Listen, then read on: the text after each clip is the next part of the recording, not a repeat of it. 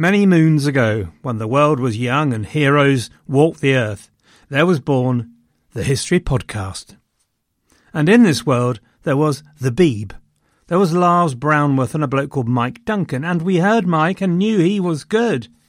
And so was spawned a new generation, wherein I was inspired by Robin Pearson, who picked up the mantle of the Roman Empire in Byzantium Robin, I'm glad to say, is still going strong, is still producing magnificent history and entertainment, and here is a message from him. Hello, everyone. This is Robin Pearson from the History of Byzantium podcast. It seems like you enjoy your history recounted to you by an erudite, funny Englishman. Well, I am also an Englishman, and if you like a bit of Roman history, then come join me for a thousand year epic of incredible highs and devastating lows. Check out the history of Byzantium wherever you get your podcasts, or go to thehistoryofbyzantium.com. For now, back to David.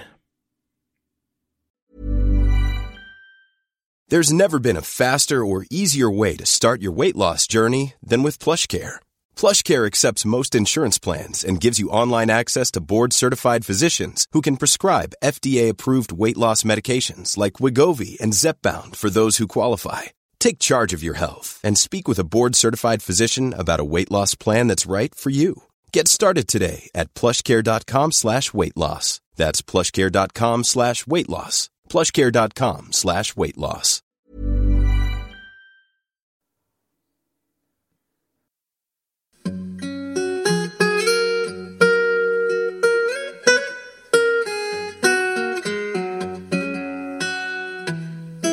Hello, everyone, and welcome to the History of England, Episode 9 Pillar of the Western People.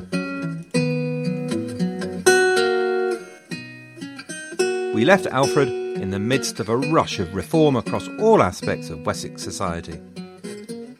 By 891, it was clear that Wessex faced a new threat from Viking invasion.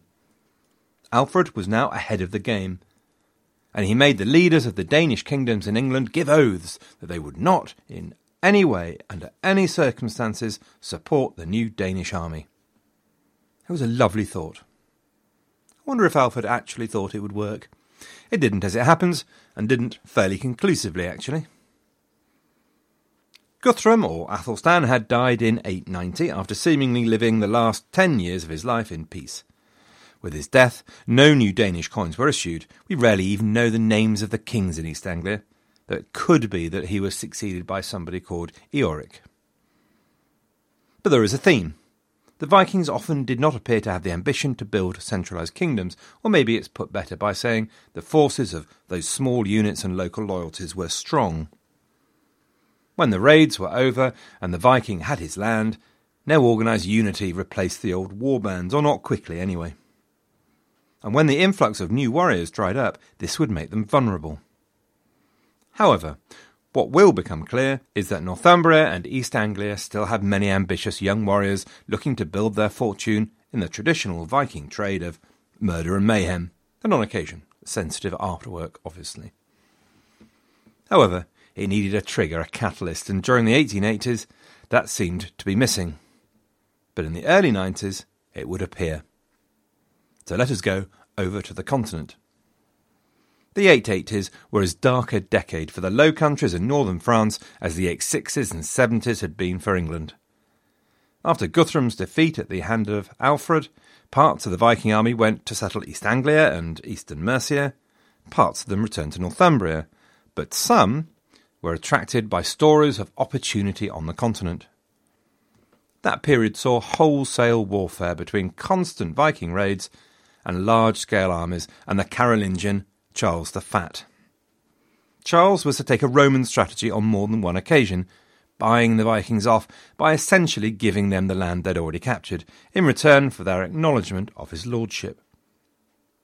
Through this, the County of Holland and the ruling House of Holland seems to have been formed. In 885 and 86, a vast Viking army besieged Paris itself. Though the Vikings were to prove again that breaking into well fortified towns was not one of their many talents, and the siege was broken. Substantial Viking raids also took place further south, along the Loire Valley. and one of the Viking leaders on the Loire was a man called Haston, who in 882 was finally persuaded by Louis the Stammerer, little brother of Queen Judith, incidentally, to leave. And so Haston took his ships northwards and was probably part of the great Viking armies causing chaos in the Low Countries and northern France. We hear of him next in 891 on the River Somme in Normandy, in a bit of classic Viking area, doing a deal with the abbot of St. Vaast to be given a base in return for protecting the abbey from other Vikings. And then, when he was all installed, raiding the abbey and destroying it when he was good and ready. A man's word is his bond and all that. But the good times were coming to an end for the Vikings. In 891, Arnulf, king of the Franks, destroyed a Viking army at Louvain and built a castle to block the rivers there from further raids. Haston made a base at Amiens for another year, but when the harvest failed in 892, no doubt partially due to the war, Haston decided he should take his followers to somewhere more promising. And so he went west, young man. He took his eighty ships and followers to England to test the defences of Wessex.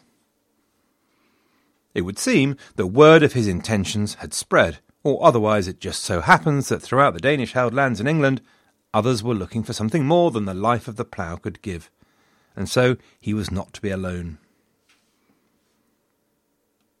In 892, two fleets actually landed in Kent in the mouth of the Thames.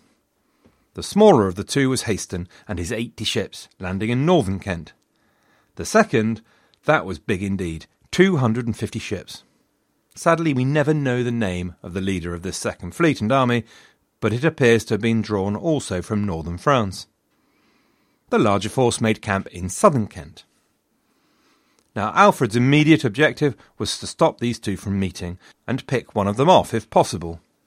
So he brought his army to somewhere between the two, and he treated almost immediately with the leader of the smaller northern force, our Haston.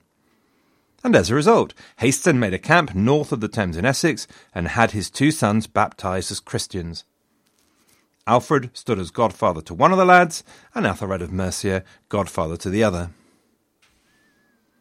While all this was going on, the larger force set off deep into Wessex, moving west and north into Hampshire and Berkshire, and managed to evade Alfred until spring 893, when, having gathered a lot of plunder, they turned north and east, looking to meet up with Haston in Essex. This, then, is when we get our first glimpse of Edward, the eldest son of Alfred. Edward's date of birth isn't clear, somewhere in the early 870s, so in 893, let's say, he's in the region of 20 years old. In common with most medieval kings, we know almost nothing of him before he starts to appear in the chronicles. We have just a snippet from Asser's biography, who describes Edward as an obedient son to Alfred, who treats others with humility, friendliness, and gentleness, and a child given a good liberal education as you'd expect from a child of Alfred. Asser tells us he'd learned the Psalms, books in English, and especially English poems. Edward was Alfred's eldest and probably his heir, but again, remember there's no surety at all about that. And lurking around in the shadows is a cousin, Athelwald, son of Alfred's older brother, who might well have words about that. Anyway, in 893, it's Edward's martial gifts rather than literary that are of interest. It is Edward and the Third who intercepted the Danes as they turned north at the borough of Farnham. Intriguingly, the battle at Farnham is mentioned by the chronicler Athelward, not the Anglo Saxon Chronicle, which could possibly be a reflection of pro Alfred and pro Edward factions. But either way, Edward and his army routed the Vikings. And then followed a helter skelter flight of twenty miles, with Edward snapping at the Danish heels as they ran. The flight was so close that when the Danes hit a river, the River Colne in this case, they had no chance to look for a ford and simply had to dive across and hole up in an island in the middle of the river where they could defend themselves.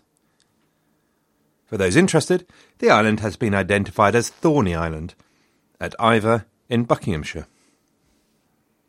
At this critical juncture, the Danes in Northumbria and East Anglia intervened, and they launched a sea-borne invasion into Devon, attacking Exeter.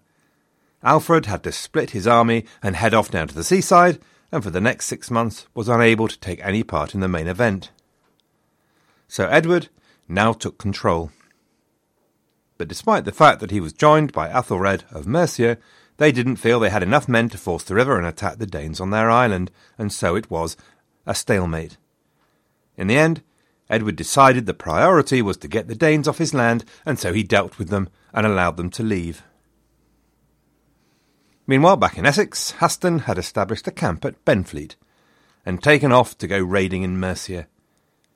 While he was away, the defeated Danish army rolled into his camp to join his women and children. Close behind, Edward attacked again and captured the fort, everything in it, and sent the Danes packing. A nice little cameo is about the wife and sons of Haston being brought to Alfred from the captured fort. Rather than use them as hostages, Alfred loaded them up with loads of presents and sent them back to Haston, refusing to use his godson as a hostage in such a way, and it's another measure of the man. Anyway, Haston arrived back at this point, and the balance of power swung back again the other way. Once they'd established a new fort yet further east towards the mouth of the Thames at a place called Shoebury, the Danes felt safe.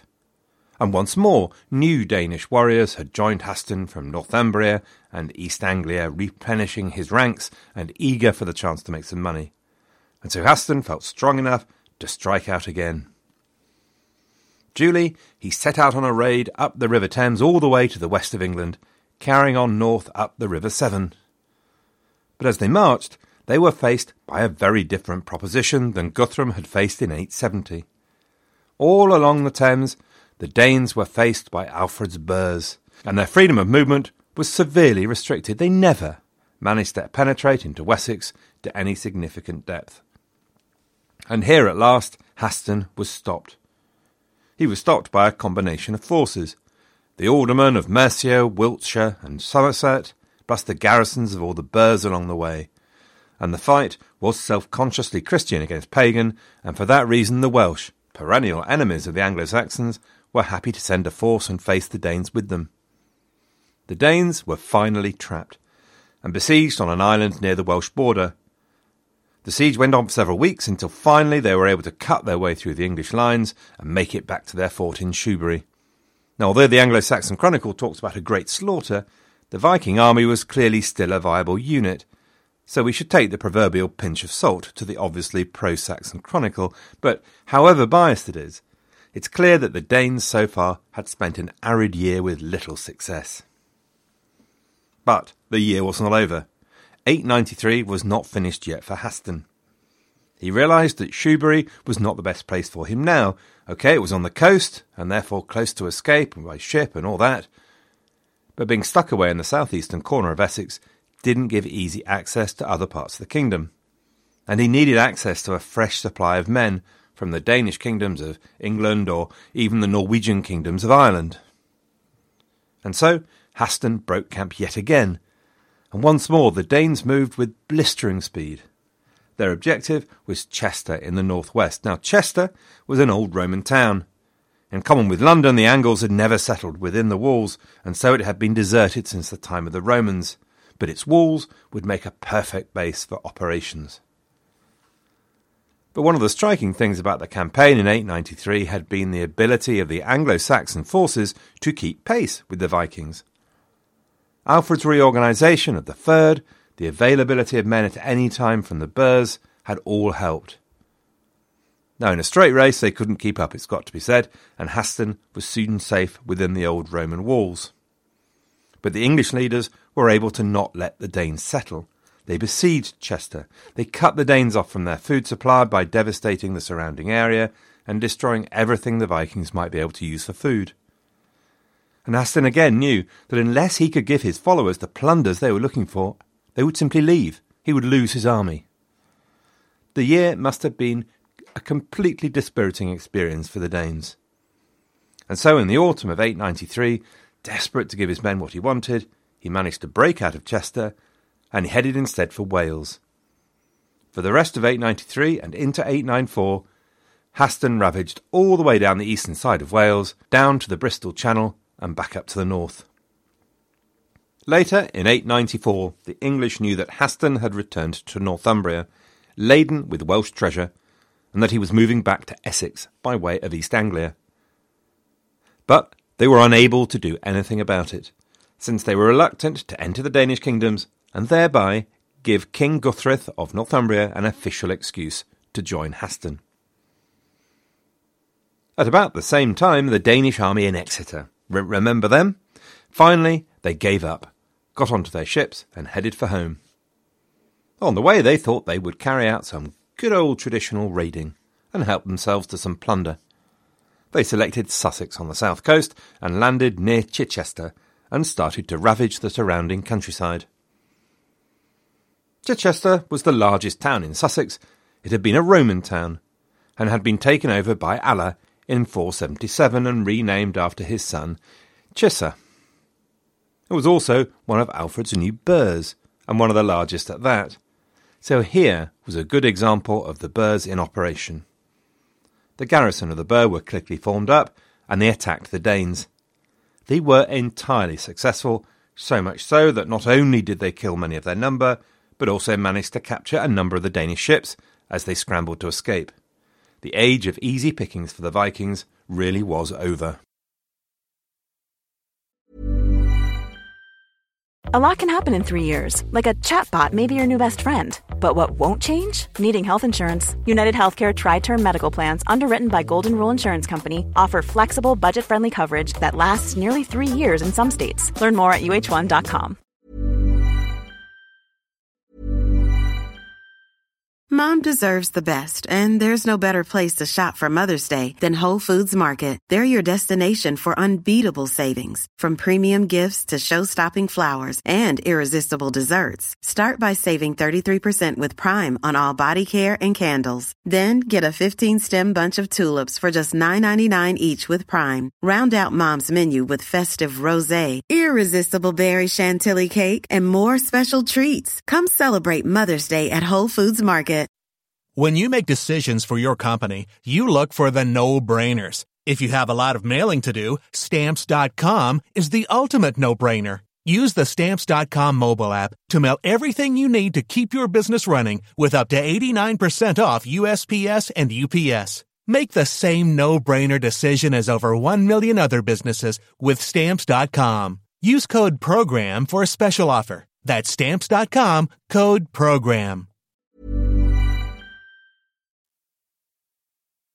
The departure of the Danish army from Exeter also released Alfred, and he was able to rejoin Edward and Alderman Athelred. Haston by this time had gone to ground. He had arrived back in Essex, and this time had established a camp at Mersea, further north from Shoebury on the Essex coast. They then moved both themselves and their ships onto the River Lee. Now, this is a river that runs from the north of London into the Thames. The Danes were therefore based about 20 miles north of London possibly at Hertford.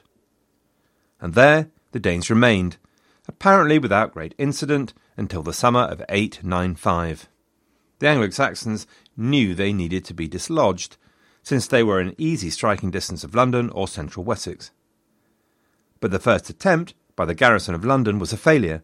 The Vikings' camp was too strong for the Anglo Saxon army, and they were repulsed with the death of four of the king's thanes plus an unspecified number of your average kind, whose lives sadly don't warrant a mention in the great historical records.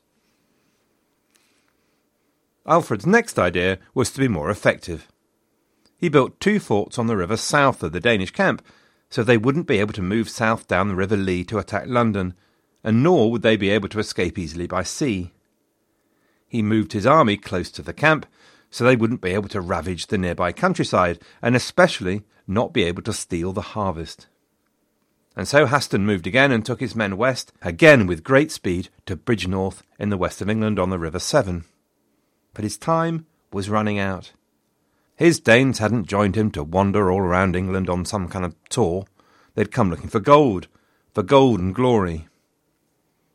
East Anglia and Northumbria again tried to help by distracting Alfred and his army, just as they'd done with the attack on Exeter in 894 and they, in their turn, ravaged all along the south coast of England by ship.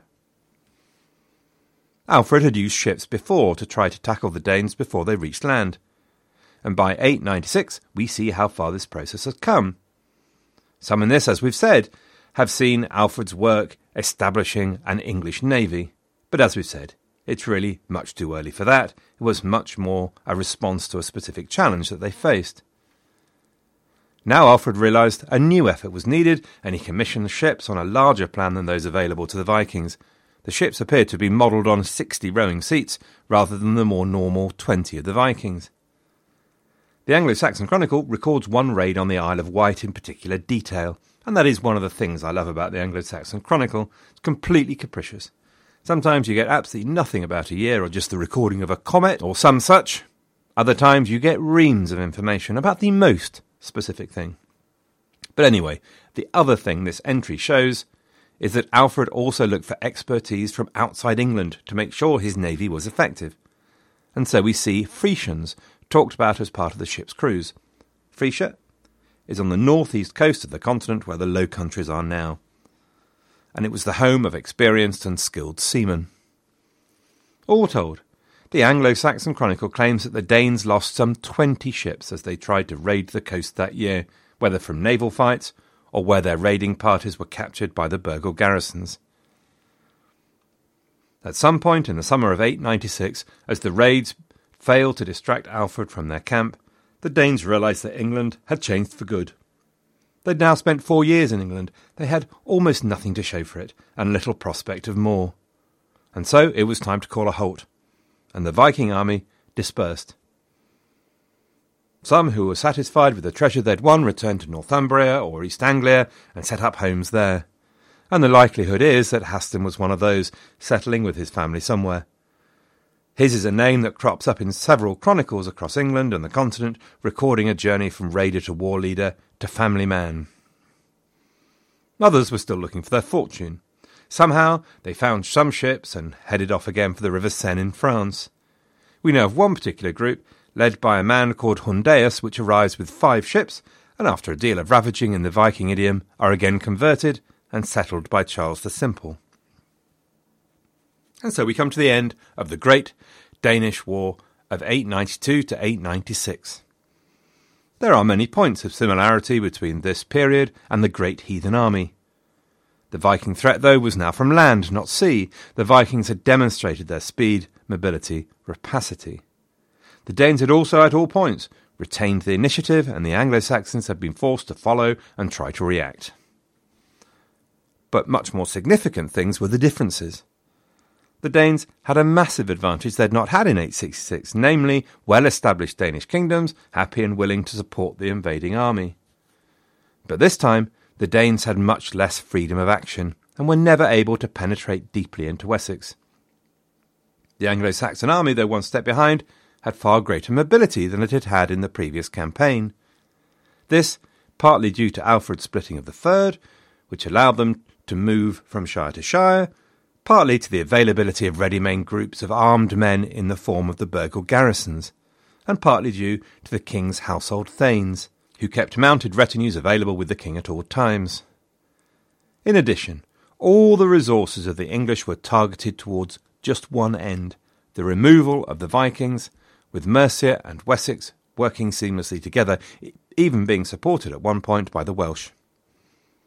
And so, although the Anglo Saxons were unable to defeat the Vikings decisively, the Vikings were also unable to inflict defeat on the Anglo Saxons.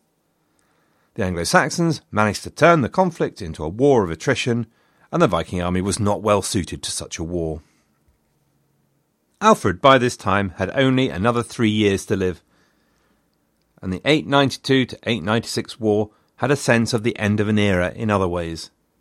The Anglo Saxon Chronicle lists the death of eight of Alfred's most important aldermen, thanes, and officers, for example, and hold this up as a greater problem than the Danes. We know almost nothing of the last three years of Alfred's reign, and we should strongly suspect that no news was good news, and that at least in the last three years of his life, Alfred was able to devote himself to learning the thing he loved most Alfred probably died on the eve of the new century in October 899 at the age of 50 after a reign of 28 years. He was originally buried in the Old Minster at Winchester, which had been founded by his predecessor Cenwalh in 648. But two years later, Edward completed the building of a new minster in line with Alfred's wishes right next door. It's quite possible that the new minster was built specifically to receive his body. His grave was lost in the dissolution of the monasteries in 1538, and although the graves were rediscovered in 1788 during the building of a prison, all the bones were scattered, so we don't know where Alfred's remains are, although there was a suggestion we might have refound them relatively recently. So, how do we sum up Alfred? The very strong impression you get is that learning and Christianity were his greatest loves, and that he was at best a reluctant warrior, and is most definitely not the bloodthirsty warrior leader type in the mould of Penda or many of his West Saxon predecessors. War was a necessary affair of state for him. But he was most certainly not a bloodless man. He loved hunting, and in his younger days Asser tells us that he begged God to visit a punishment upon him for being unable to control his passion for sex.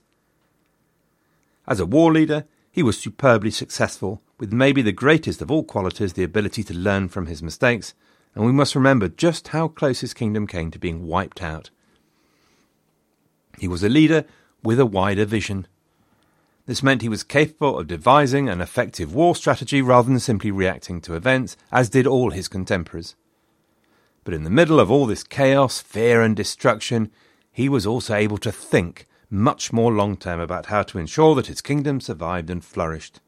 Alfred saw connections and recognized that genuine and permanent success would not be dictated by a few successful battles, that his job was to establish a system and a structure that allowed the potential of his people to grow through education, for his leaders to be more effective through education, and the acquisition of his beloved wisdom, for a structure that allowed his kingdom to operate efficiently, and above all, a kingdom that was worthy of God's protection and favour. There is a tension in Alfred that's not entirely comfortable when looking for heroes. The depth of his religious instincts are without doubt. Remembering that he was fifth of five brothers, it's highly likely he never expected to become king and quite possibly expected an ecclesiastical career. He accepted the secular role for which he was destined, but was never quite happy in it. Asser's biography shows how deeply he was affected by the tension between the violence and sex of the warrior's lifestyle and the ideals of Christian behaviour. He almost welcomed the physical pain of his illness as God's penance. He seems to me all the more impressive for continually facing that internal struggle and by and large winning. After all, let us compare his style with that of the many well known and successful names that have been or will follow him in this story. Offa, William of Normandy, Richard the Lionheart, Henry VIII, all egotistical, brutal men. Compare this with Alfred, such as returning the wife and sons of Haston to their father, while he in turn was doing his best to destroy his kingdom. Before I break down and weep, maybe I should leave the final words to his contemporaries. Athelward was an alderman of the Western Shires in the late 10th century, basing his work on a lost version of the Anglo Saxon Chronicle.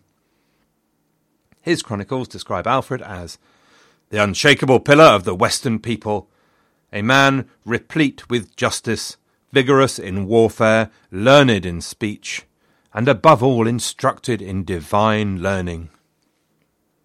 Bishop Wulfsige described him as the greatest treasure giver of all kings he has ever heard of which is rather fascinating in that a Christian bishop is clearly reflecting his Anglo Saxon heritage in the way he judges Alfred. Forget God learning and all that. Look at the treasure! And of course, his biographer Asser should have a word.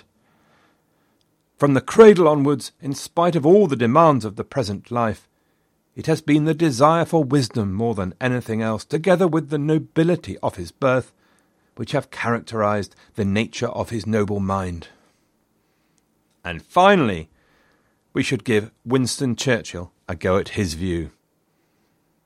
We discern across the centuries a commanding and versatile intelligence, wielding with equal force the sword of war and of justice, using in defence, arms, and policy, cherishing religion, learning and art in the midst of adversity and danger, welding together a nation and seeking always, across the feuds and hatreds of the age, a peace which would smile upon the land. Thank you, Winnie. One important legacy from Alfred was plenty of children. and in principle, a secure succession. His eldest son, Edward, had been blooded in battle and leadership, and seemed sure to be accepted as the next king. Athelwold, however, was 31. He wasn't interested in the concept of being passed over for a younger man, again, having once been passed over for an older before. Next time, we'll hear about Athelwold's plans.